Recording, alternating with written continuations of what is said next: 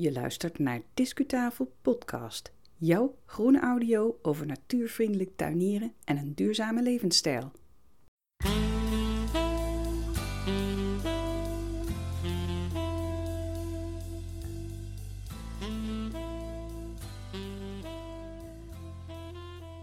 Ah, groenliefhebber, leuk dat je er weer bent.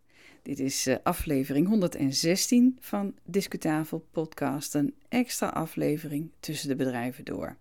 En hij staat online sinds 14 april 2022. Zoals altijd luister je naar de naam van Yvonne Smit, initiatiefnemer en uitvoerder van jouw eigen groene audio. Dit is een eh, podcast uit een uh, korte serie voor degenen onder jullie die zelf hun voedselplanten zaaien en opkweken, of hun sierplanten, dat kan natuurlijk ook, en die daar een eigen grondmix voor willen gebruiken. En deze aflevering die gaat over grond voor potplanten.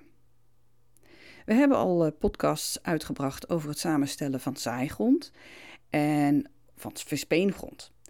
Die afleveringen kan je natuurlijk terugluisteren, zoals altijd bij onze podcasts. En ga daarvoor naar je podcast-app, naar je streamingsdienst of naar discutafel.nl en kies dan voor de afleveringen 114 en 115. Je krijgt dan uitleg over de verschillende onderdelen waarmee je je grond samenstelt en daar zitten dus recepten in voor zaaigrond en verspeengrond. Maar goed, nu gaan we onze potplantengrond zelf samenstellen.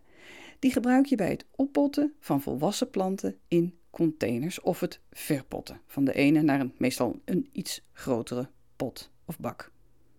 In deze podcast krijg je de algemene tips te horen voor het samenstellen van jouw eigen potplantengrond. Ga met mij mee naar mijn stadstuin en ik leg je het recept uit.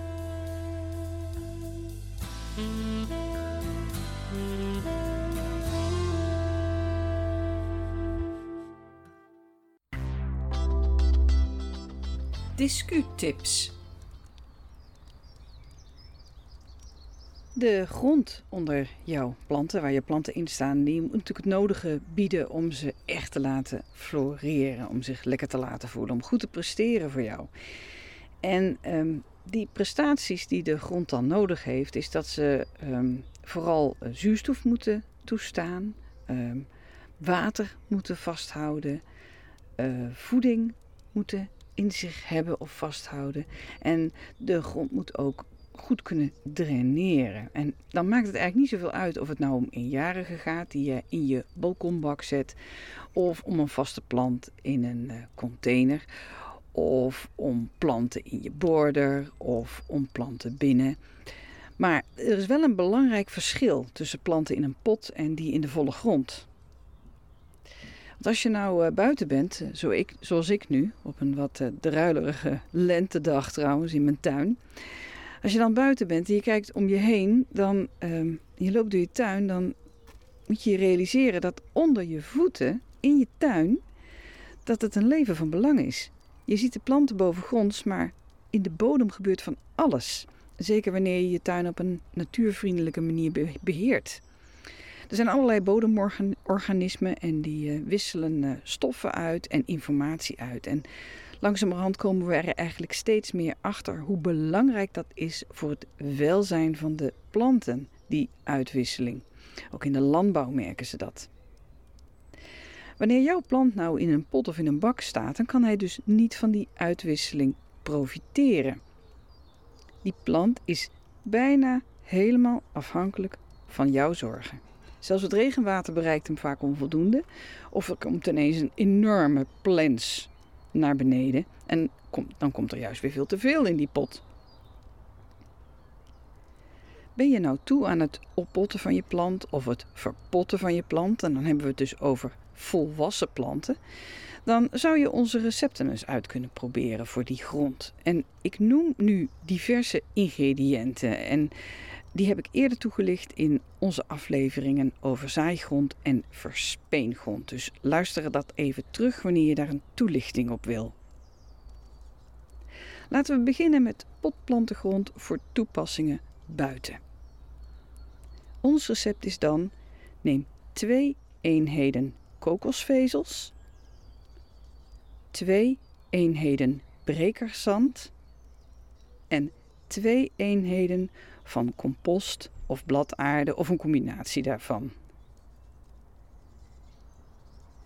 Gaat het nou om kamerplanten, dan adviseren wij een iets ander recept. Um, omdat je misschien niet zo heel erg zit te wachten op de beestjes op de vensterbank die uit de compost kruipen of uit de bladaarde kruipen, niet waar? Dus ons advies is dan kokosvezels, twee eenheden, brekerszand, twee eenheden en biologische potgrond, drie eenheden. Technisch gezien kan je ook alleen biologische potgrond toepassen voor je kamerplanten, maar zelf vinden wij de mix wat efficiënter. Nou kan je de grondmix natuurlijk wijzigen al naar gelang de, de plantensoort waar het om draait. En juist dat maatwerk, dat kan je eigenlijk eh, niet goed doen in jouw tuin, in de volle grond, maar wel in een pot. Dus maak daar gebruik van. Ga zelf na of jouw plant specifieke behoeften heeft.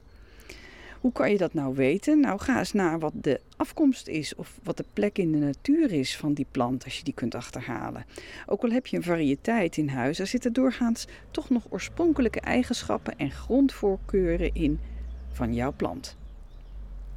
Heb je bijvoorbeeld eh, vetplanten in huis of eh, cactussen? Nou, juist die hebben heel doorlatende grond nodig. Dus probeer dan eens de volgende mix. Zaaigrond uit ons recept van een andere aflevering. Twee eenheden. Brekerszand. Twee eenheden. En als het om een vetplant voor buiten gaat, twee eenheden compost. Gaat het om een vetplant voor binnen, drie eenheden biologische potgrond. En daarbij zouden we dan ook een snufje magnesium en lavameel gebruiken. Na verloop van tijd is de voedingsstof uit de compost op of uit de biologische potgrond op. En in alle gevallen voeg je dus tijdens het groeiseizoen heel geregeld vloeibare voeding toe die past bij jouw plant. Ik zou zeggen, sla de ingrediënten in, probeer de recepten uit en laat eens weten hoe het bevalt.